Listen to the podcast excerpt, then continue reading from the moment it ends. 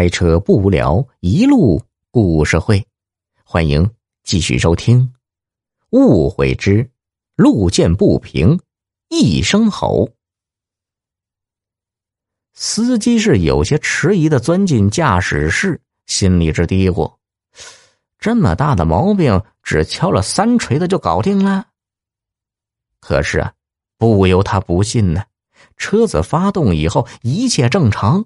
黑烟也不冒了，车底也不响了。那司机有些不相信，又开着车在门前的公路上跑了一段，这才信服的一竖大拇指：“嘿呦，您真是高人呐！”车子发动起来，司机非要用大巴车送老李回家。无论老李怎么推辞，司机却始终坚持。老李见推辞不过，也就上了车。一路上，司机是一个劲儿的感谢老李，可老李呢却沉默不语。半晌啊，他才说了句：“哎呀，其实我还得感谢你才对呀。”感谢我？司机听了，疑惑的张大了嘴巴。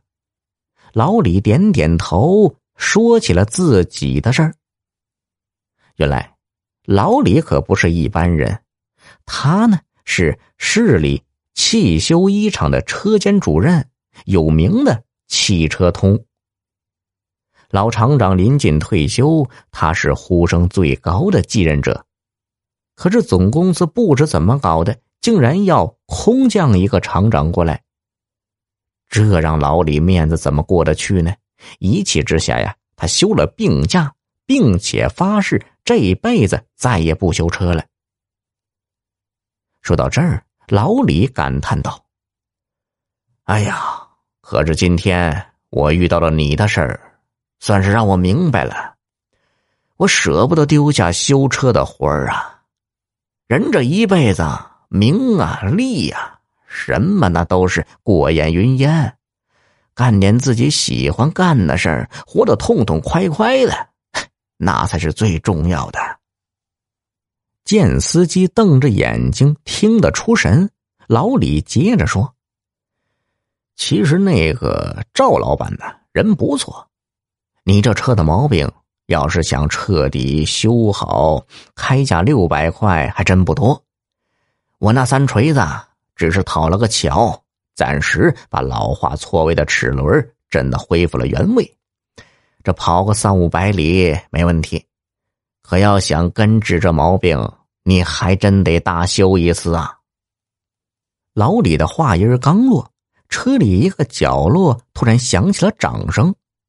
老李扭头一看，不知什么时候赵老板也坐在了车厢里。只见他冲着老李一抱拳，说道：“哎呦，早就听说汽修一厂有个高手叫老李，今天见了，真是佩服啊！你这三锤子里的奥秘。”咱们有空可得好好的切磋切磋呀。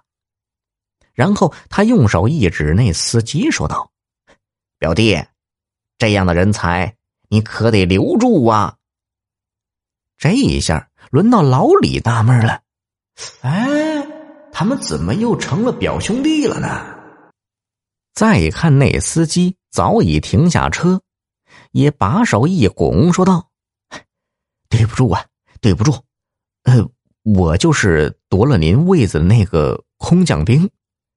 哎呀，在总公司，我就听说您这个技术权威要金盆洗手，可把我急得够呛啊！这不，我和我这个开车行的表哥一商量，就在你每天散步的必经之路摆了一个局，用激将法，急得你来个路见不平一声吼，怎么样？誓言破了，也该回去上班了吧？老李不由得微微点头。哎呦，行啊，这家伙肚子里的弯弯绕还真是不少啊！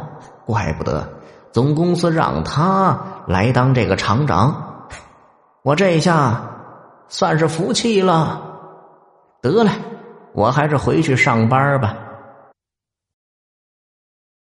听众朋友，本集已播讲完毕，要多多评论哦。